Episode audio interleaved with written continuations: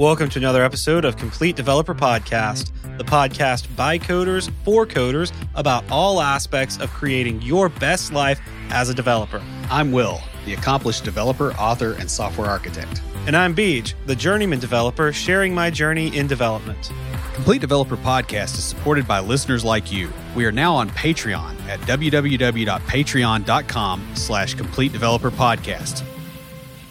While a good software architect can be tremendously helpful to a team that is in a position to need one, software architects are more frequently in a position to do real damage to a team.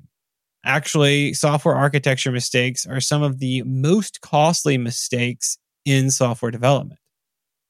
In this episode, we're going to talk about some common mistakes made by software architects and what you can do instead.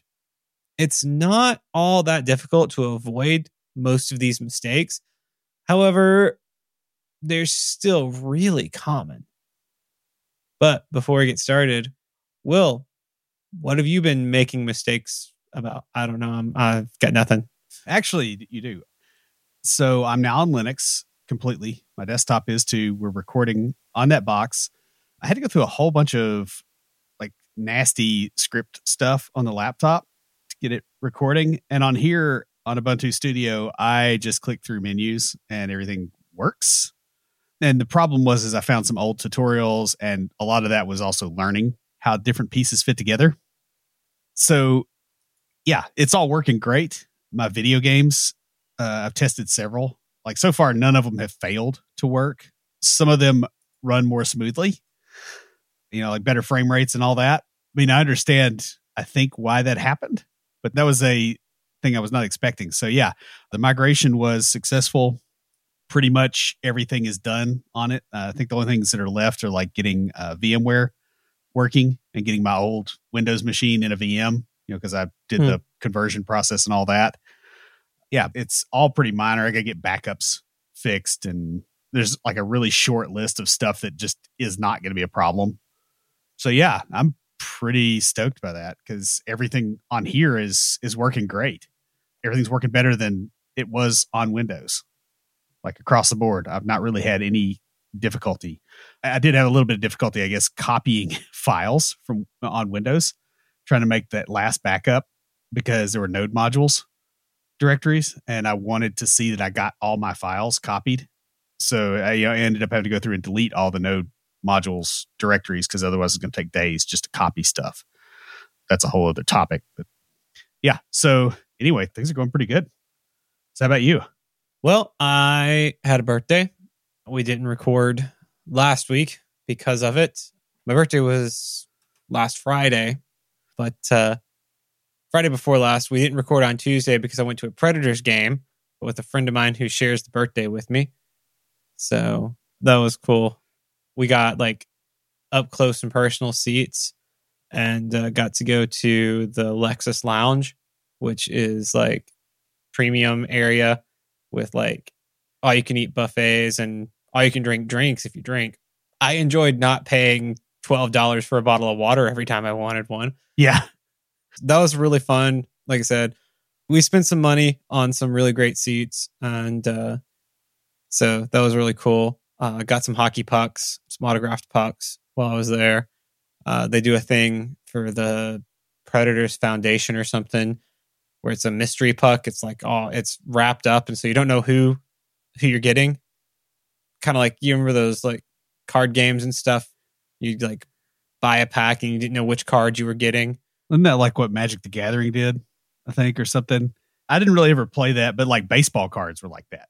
Yeah, yeah, yeah. Baseball cards are they still a thing? They, I guess it still exists. I don't know that I've seen that. I see them occasionally at Walmart, but that's about it. I have a whole box full of them. Wonder if they're worth any money. Everybody thought they were going to make a lot of money, and you know, whatever. Anyway, so we went to that. Uh, I got, like I said, a couple of signed pucks and a T-shirt. Then had lunch with my friends Sunday after church. They got me, Will can see it, the cajon back there. He doesn't know what that is, but it's the box drum sitting beside the blue thing. Yeah. So, yeah, they got me a box drum for my birthday. Really fun. So, looking forward to it's learning a little bit more of that, getting my rhythms down with it, and just sort of it's more of a tool to improve my rhythm on the piano than something to play. Like if I were a drummer, it would be a great thing, but I don't plan on being a drummer. Not yet, at least. Yeah. I feel like you need to move back in with your mom before you do that. I mean, just at least so there's a good story. Yeah, yeah, uh huh, sure. I'm sure she would love that greatly. Mm. Oh yeah, yeah. But um, I did get my piano unitized. The back panel was starting to come off, so he he put a bolt in and glued it so it'll stay, and then tuned it again. He's got one more tuning to do before it'll really set. But uh, I've still been playing it. It's a lot of fun. It's mostly in tune. There's a little bit. It's like you can tell it's a little out of tune, but it's still a lot of fun. Saving money is hard, especially when you're constantly getting new musical instruments. Hey, that one was a gift. Yeah, but it's going to have accoutrements and accessories. Well, not many, but yeah. Yeah. You've probably already got a list. Well, duh. I have a list for everything. yeah. Lucas Casarez is a fee only certified financial planner. He owns and runs Level Up Financial Planning virtually out of Fort Collins, Colorado. And just like us here at Complete Developer Podcast, he focuses on helping you to not only establish a real plan, but also to take action so that you can create and live your best life.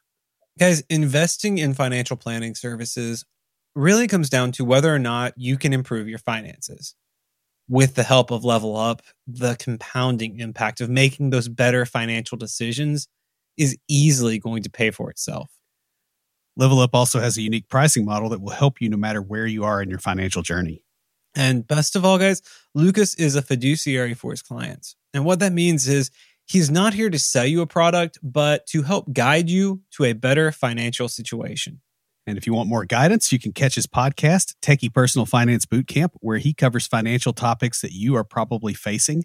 And he also interviews other IT professionals who share how they navigated their own careers. And you can learn even more at levelupfinancialplanning.com. Architecture projects are some of the most fun projects in development, or at least they often appear that way. There's often the perception that in these projects, you can fix all the little things that annoy you in your work environment. You can make it easier to roll out new features while keeping the system more stable and easier to maintain. While this can be true, there's some risk. Specifically, a lot of architecture projects tend to have no real purpose other than ego boosts for the developers on the project. While you might get away with this for a little bit, it's going to eventually cause problems for you. Uh, it's also very easy for developers to get caught up in building castles in the sky. Left unattended, developers tend to build more and more complex things over time. It's just one of the things that a lot of us enjoy. While it can be useful within the proper context, it's a lot easier to get lost in the weeds on these architecture projects. It's also a mistake to think of architecture projects as projects that don't have customers. And that is one of the things that sounds really compelling about it. But an architecture project almost certainly has some indirect impact on actual clients. Otherwise, why are you doing it? Your clients also include the rest of your team other developers will have to deal with the implications of whatever changes that you happen to make. QA will likely have to change test procedures.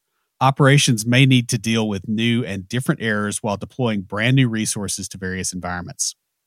Your database administrators may deal with changes to system load. Your security team will likely have new things to audit and potential new vulnerabilities to worry about. Even people like customer support, sales, and the like may be impacted depending on what you're doing. In this episode, we're going to discuss some common mistakes developers make when they are embarking on architecture projects. While the technical aspects of system architecture work are going to vary a lot across organizations, there are several problems that seem to occur over and over again. This is especially true for developers who are experienced enough to be making architecture decisions, but it may be their first or second time doing it. because the technical aspects are often detailed, daunting, and usually very interesting. Nearly everybody makes a lot of the same mistakes the first few times. Management, a lot of times, doesn't realize how different these problems are either. It's much easier for developers to get lost in the work on these projects. The point of this episode is to help you prepare so that you don't. So, the first thing uh, that developers, th- this is like a really common mistake that I've made it. I'm sure Beej has made it at some point when you're starting to try to do architectural changes, is not taking the existing skills of your team into account. This sounds kind of mean, but you know, you don't make architectural changes with the team that you wish you had. You make it with the team that you actually do have. And those may be very different things.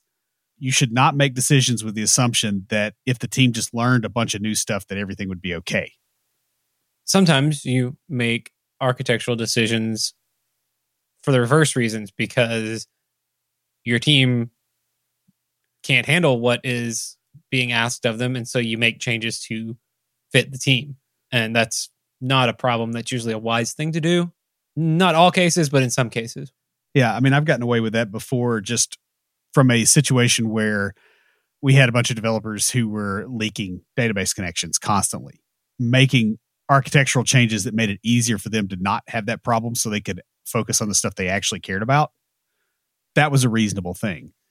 Now, trying to switch it out and go, okay, well, we're doing .NET Core and you got all the dependency injection and stuff. Let's rip all that out because they don't want to learn how to do that. That's a bad decision. Yeah. That makes sense. I was thinking more front end architecture.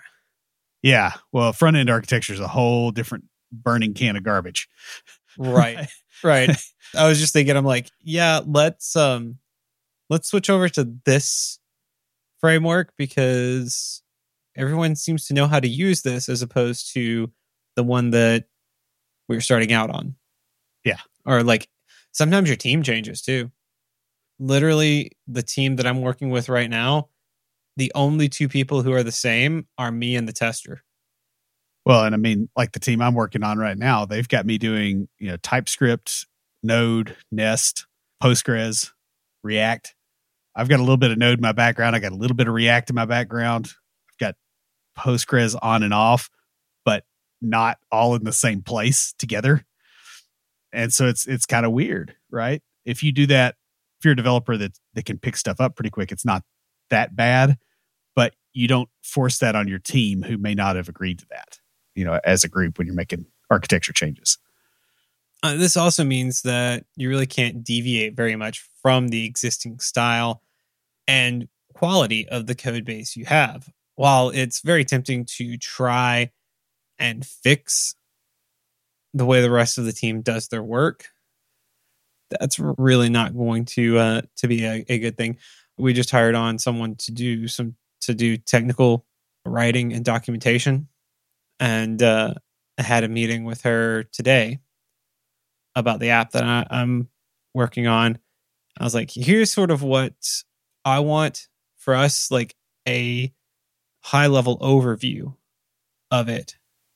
Because what I have noticed with my team is, and we all do this, all the developers, even myself, we'll get so caught up in like the details of a particular functionality that we're working on that we forget about the bigger structure and how what we're doing relates to everything else. And so we'll get our little piece working and not realize, oh, hey, to do this, we had to change this one model that broke all these other things. So, yeah, that tends to happen. And so I mean, I've seen architecture projects where they have said, okay, we're in addition to this architecture rollout, it's not just, hey, we're going to introduce dependency injection because we kind of need it or whatever, but stuff like, hey, we're completely changing the coding standards across the board. And it's like, that's a massive amount of work that has nothing to do with your architecture changes. They seem to play, put those two together because it was their opportunity to put it in the bucket and they had management behind them and that's an abuse of power you really do not want to get into doing because you'll you put the whole project in jeopardy you know when your architecture changes you have to make sure that those changes are still comprehensible to the rest of the team and that proper documentation is available for any newcomers. When we say comprehensible, that means comprehensible to a team member who is looking at the code and going through it and they're painfully shy and they're not talking to you. Not, oh, it's comprehensible if if you sit down in a meeting with the architecture team and you know you spend like 2 days with them. Like it needs to be small enough that they can actually pick it up. Next, I guess the next mistake that tends to get made is assuming that your decisions are entirely technical instead of political. You really have to be very careful about the decisions you make.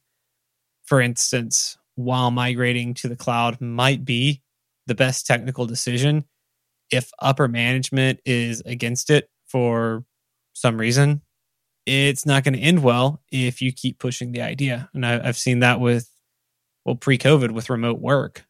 Yeah.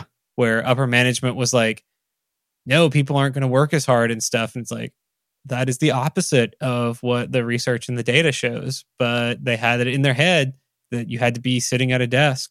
Oh, and they also had in their head that they didn't have to sell it. Yeah that's one of the other things too. Like you can make political changes, but you have to sell them. And it is different than making a technical change. And technical people forget that because we tell ourselves at least that we do things based on the merits. We actually don't. And that, oh, the best decision is what's going to win. And, you know, it's actually the, it's still a political decision. It's just a different group of politicians. So you, you just have to be, you know, super careful there. This also applies to decisions within the software development ops qa and technical teams so stuff that doesn't go up into upper management if anything you do threatens to disrupt them you will encounter political problems even if your decision is the right one right so hey you know you made it easier to test the code but now you've doubled the workload of qa because they got to do a whole bunch of stuff to make your your stuff work if you don't take that into account and start kind of preparing them you will have problems regardless of the technical quality of your decision. You should also be extremely careful about your tone and try to avoid defensiveness when the rest of the team has questions about architectural changes you are making. I mean, realistically, you should avoid defensiveness pretty much all the time. You want to respond, not react to criticism and things like that. Because if you're responding and I think we may have done an episode about this, or we may have one in the backlog about responding versus reacting. Maybe it was an aftercast. I don't remember. But basically, the idea is if you're responding, then it's a planned out, calm, objective. I know what I'm going to say to make a response to that. If you're reacting, it is this defensive, oh my goodness, like emotional. And tying it to your ego. I mean, that's the other. I see this a lot because you'll you'll get a developer who will really they'll get way down in the weeds and they may you know it may be a really really good decision but if you can't justify it to the rest of the team even if you are in management you're going to have a hard time with this and like why do this the hard way why spend the extra effort making this problem harder than it is just because you don't want to prepare for what somebody's likely objections are so speaking of being unprepared the next one is biting off more than you can chew. And we've kind of covered this a little bit with some of these earlier points, but an architecture project might be something like fix the scalability issues in X service. Um, and we'll get into a little bit more detail in a minute, but compare that to the doomed quest that is something like improve the architecture of the whole system. If you don't have a scope that you stay within, you don't have a project. That's something that just really you need to beat that into your head yeah. Um, on a smaller scale, I was um, having a conversation with one of the developers I work with uh, on my team today or yesterday, and he was saying, "Hey, does like we we're adding some new features uh, and functionality, and he's working on a story, and he's like, "Hey, um, I think I, I need to like create this," and I'm like, "Well, that's outside the scope of your story." that was supposed to be included in this other one. And he's like, Well, I looked at the the acceptance criteria for that other one that's already been done and it's not in there. And I was like, Oh, that's still outside the scope of your story. And if you're hindered by it, then we need to stop what you're working on and either get the PO to write a story for that or find the story for it and work on that. Yeah, so that there's a paper trail too. So, yeah. So there's a paper trail, but also it's like, hey, no, you don't need to like, because he's the type that would just be like, all right, I'll just go do it in this one. It's like, no, that's fine when you're working on your own and stuff. Like, oh, hey, I noticed this thing that I need to fix to get here. That's great for personal projects, school projects, side projects, that kind of stuff. But when you're working on a team, that doesn't work out well. Yeah, because I've seen two people do the same thing. Yeah. And of course, like once I told him that, he's like, "Oh yeah, that's really smart." I'm like, "Well, yeah, it's that's experience. That's that's Yeah. not smart. That's Yeah. that's looking down the the hole in my foot, going, I shot myself with that one already once. I don't want to do it again. yeah. I know not to touch that wire. yeah, Yeah. Help you avoid that too. In addition to limiting scope, your project really should also include a testable hypothesis that indicates whether you succeeded or not. Sometimes this is a little bit harder with architecture projects, but instead of something like I said before, you know, fix the scalability issues in X service, your goal should be something like make X service capable of handling Y requests a minute. Because it's quantified, then it's like, okay, yes, we can throw that much at it and we can prove that it didn't fall over and die. you should also limit the time you're putting into an architecture project. Think of it like a I think of it as like a spike. You say, all right, I'm going to research this for this time frame. Because you're already in the mindset of architecture, it's very easy to end up sort of gold plating a lot of things that don't require it. Yeah. And I mean, you're already in a project that's essentially gold plating stuff anyway. In a lot of respects, when you're at the point of having to do architecture changes, it's because the app is scaled. It's because you're dealing with really sensitive data or, you know, you've got something going on that makes you have to do a lot of work that's kind of interesting to devs anyway. And there's less accountability. You will absolutely gold plate the daylights out of stuff if you're not careful, even if you're experienced and you get stuck in there. You have to kind of fight that. So the next mistake is trying to do it all at once rather than iterating, as Will has said several times already. In addition to limiting scope, Yeah. I, well, I mean, I couldn't help it, dude. There's like that same phrase is in there like two or three times. yeah. Well, and uh, you know, I do kind of want to beat that into people's heads. Like, it's not a good architecture project if the scope is not limited. yeah, yeah. That is the thing that gets you in trouble. Either like reaching into politics that you shouldn't reach into, or irritating people you shouldn't irritate, or implementing functionality that you shouldn't do, or whatever. It's still fun to pick on you because you use the exact same wording. Yeah.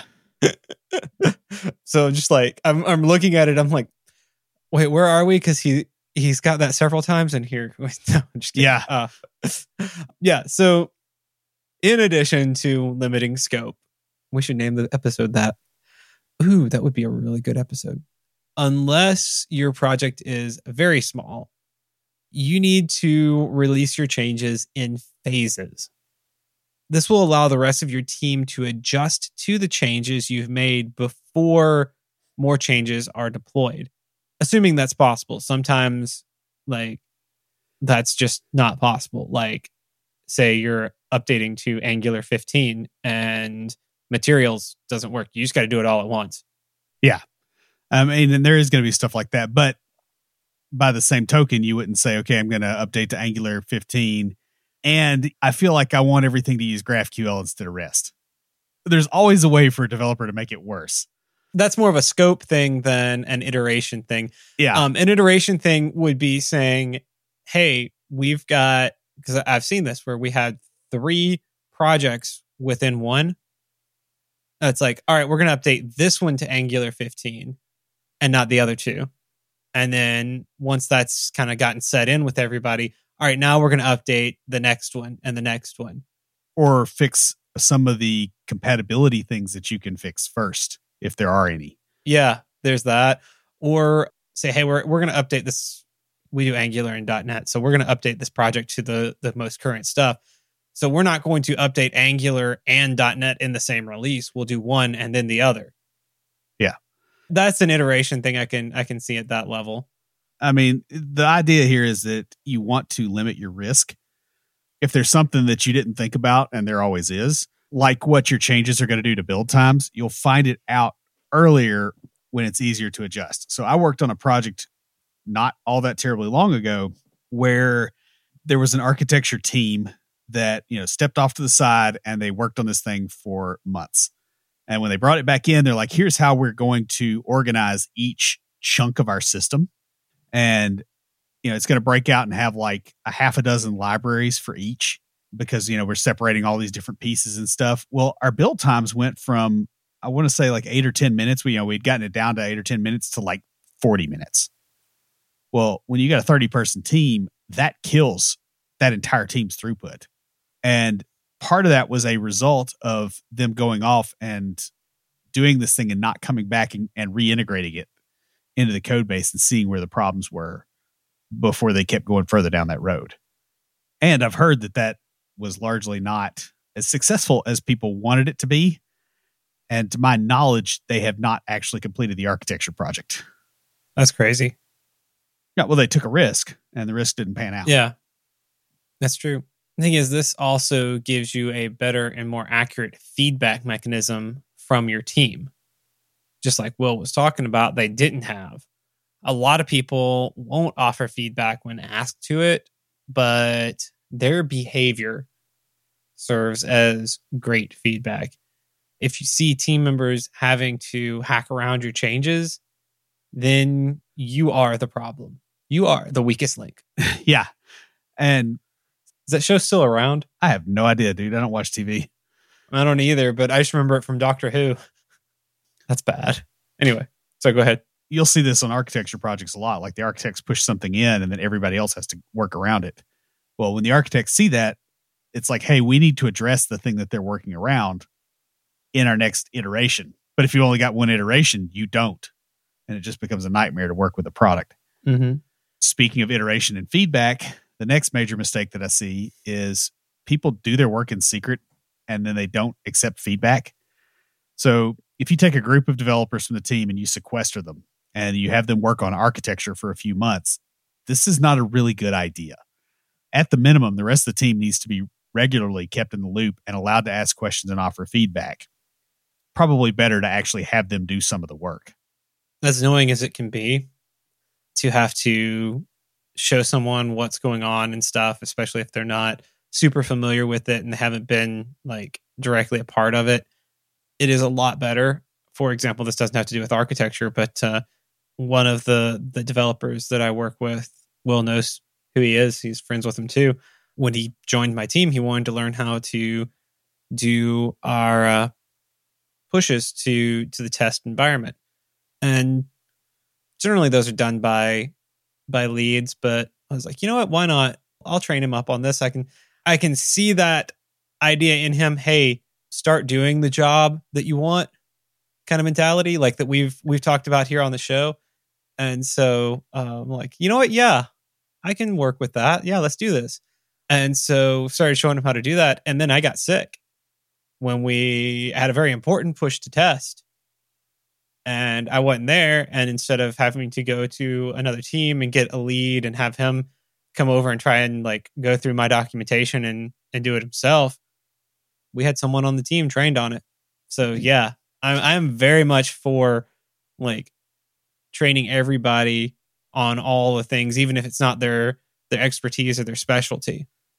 Well, and you'll also learn a lot when you have to explain it to somebody who's not involved because mm-hmm. you'll be like, wait, that wording is dumb. Like we've been Mhm. we've been using this word, and that is not what that means. I mean, because you will, you'll if you get in a group like that, you develop your own lingo, and when you explain it to somebody else, they're like, "That's idiotic. Why are you calling it that?" oh, oh, yeah, man. There are certain phrases and terms that mean different things depending on who you're talking to. Yeah, like customer Yeah, means something entirely different to marketing than it does to fulfillment. Yeah. it will slip up and get you. Now, in a lot of organizations, the software architects are considered a higher rank than normal developers. This rank needs to be disregarded when it's time for the team to offer feedback, though. Now, I mean, like we've got a, a software architect, and he's kind of like my go to as a lead. Like my team comes to me, and if I'm stuck, I go to him, or there's a couple of the other leads that I'll go to. But uh, well, there's only two other leads, so I'll go to either one of them too. But uh, anyway, I'll often go to him because most of the time it has to do with architecture stuff if I'm stuck on it. But I mean, when you're having those conversations, it's because I've been the architect that was in a like a team lead type role, Mm-hmm. and the team has to feel comfortable giving feedback and going, okay, this stinks because of X. If your team members don't feel like they can say that because they feel like there's going to be some some negative consequence for them, then nothing else in this outline is going to help you. You've got to fix that. And by the way, you got to fix it across the board anyway. That's the thing that I do like about our architect is while he is technically, I guess, management, but he he doesn't like he's not people management. He's like systems management. That's not right either.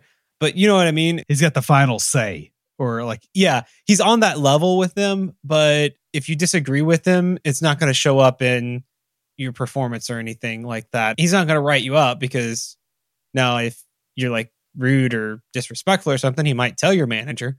Yeah, or if you just like up and do something that he doesn't approve of and you knew, I could see that. But you just got to be really careful about that. I mean, it's the same dynamic as you would have with a scrum master. Mm-hmm. Like having management be the scrum master is kind of, I'm pretty sure that's actually like against the scrum guidelines. It's definitely against my experience. I don't know about like you don't have to have it in the guideline. Like you step in that mousetrap once or twice and you know that you shouldn't put your foot there. So yeah, I, I can't remember whether it's in the guidelines or not, but it's it's very, very similar to this. There's also another issue that's kind of a corollary to this, and that's related to Conway's law. And Conway's law, by the way, is the one which says that an organization's design systems, or the way that an organization designs systems, I guess is probably a better way to put it, is going to mirror the internal communication structure of that organization.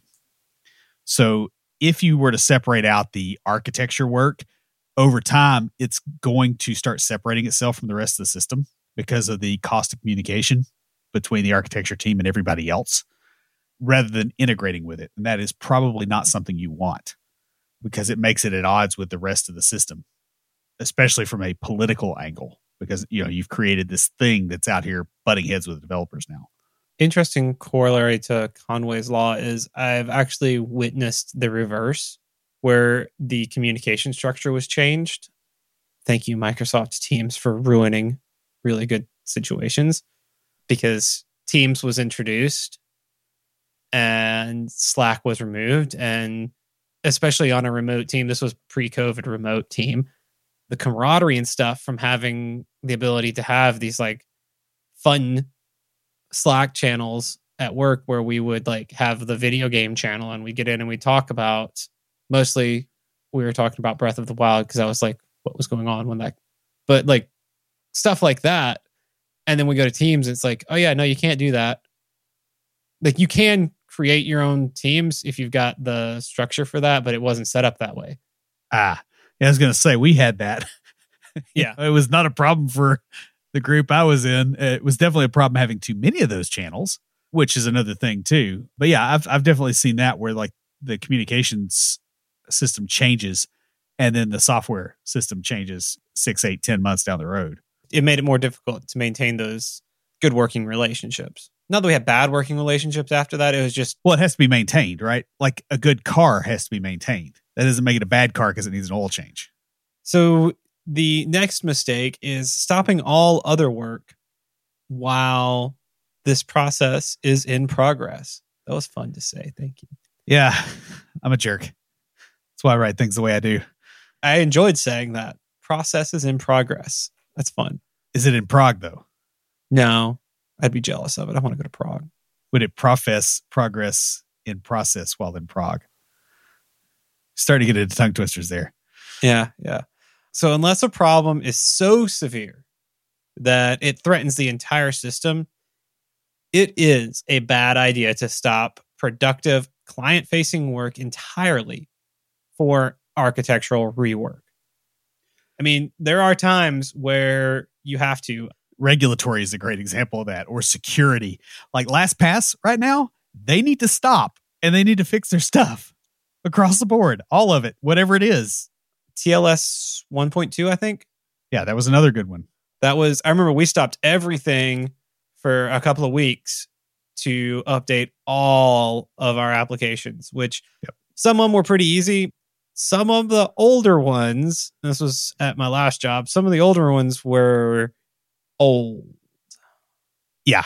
I helped somebody recently deal with HTTP posts raw and what do they call it? The uh the keys like we get back and forth like talking to an Angular app. My brain's not working. I'm not sure what you're talking about. Like au- authentication keys. Tokens? Yeah, like the bearer tokens Oh, okay. manually in raw HTTP Ooh. for a very old app. So yeah. Oh, that just sounds painful. oh, it was fun. You're one of the types that would think it's fun. Oh yeah, it was a blast. Let's see if that dude gets more work. I mean, let's be honest, I would enjoy that too. But Yeah, I know. But yeah, you get into and there's just times you got to do stuff like that, but you need to bear in mind that if something is an existential crisis, like those should not be coming very often. yeah, If you have an existential crisis every day, you're either already dead or you're overestimating how dangerous something is. Mhm. The reason that stopping client facing work is a risk to your project, well, besides the you know the obvious, is that it biases you towards larger all at once fixes instead of iterative changes and improvements because you're going to sit there and go, well, we've got to get back to regular client work and catch up after this. So we better get all the fixes in we want now because we're not getting any more for a year. So that bias will will really really get you. I've I've watched that happen.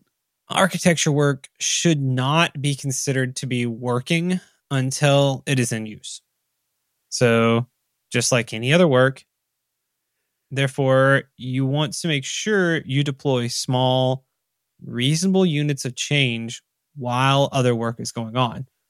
Just like any other work, you don't want huge, massive changes. I mean, about the only time you want a big, that big of a deployment is when you like release a new product i would think like back in december we took a new product to production that was a big thing but then we did an update a few weeks ago and we're about to do one tomorrow night to it to production and so it's just small iterative changes these are some bug fixes that the users found when they got in there and like were using it on mass. Yeah, I mean, you kind of can roll these things out with you know stuff like feature flags, for instance, and go, okay, QA is going to test this, and other code is going to change to accommodate this, but it's not going to be used in production yet. right For one, so the rest of the team can get used to it. You know, they can look at that code, they they'll get familiar with it just from having to debug through it. Versus, you know, we're gonna have this massive merge conflict of thousands of files, and we're gonna try to fix that. Like, you don't want to do that. You don't want to be there. So another mistake is introducing large technological changes alongside architectural changes. And I realize, you know, sometimes you are going to get technological changes like, hey, we're going to message queuing. Well, that is a shift in your architectural system. But it gets really tempting to use a new framework or to change databases or to completely switch to microservices when you roll out an architectural change. And by default, it's really best to have a bias against doing these things as a side effect of anything else. they should be their own thing Yeah. Swapping to a microservice architecture is not a good architecture project. Factoring out a single microservice is. So is building a framework for the microservices. Once you understand how you're going to do it. Yeah. But there's simply too many moving parts in most applications for a microservice refactor to be done as a single project. I mean, this is, I've been a part of a team doing this, and that is literally what we did. We took and we built out the framework with one service broken out. And, like, all right, how is this service? We had to build the framework for it to continue working with everything else. And so, like, you got the framework and the first service in that initial iteration. And then after that, it was like, all right, we're just breaking off each piece one at a time. Yeah. The big thing is you got to remember that your team is going to have to adapt to whatever technology is being used architecturally. So if you change too much stuff at once, first of all, it creates resentment, you know, and it also makes people just actively resist what you're trying to do. but it also slows everybody down tremendously.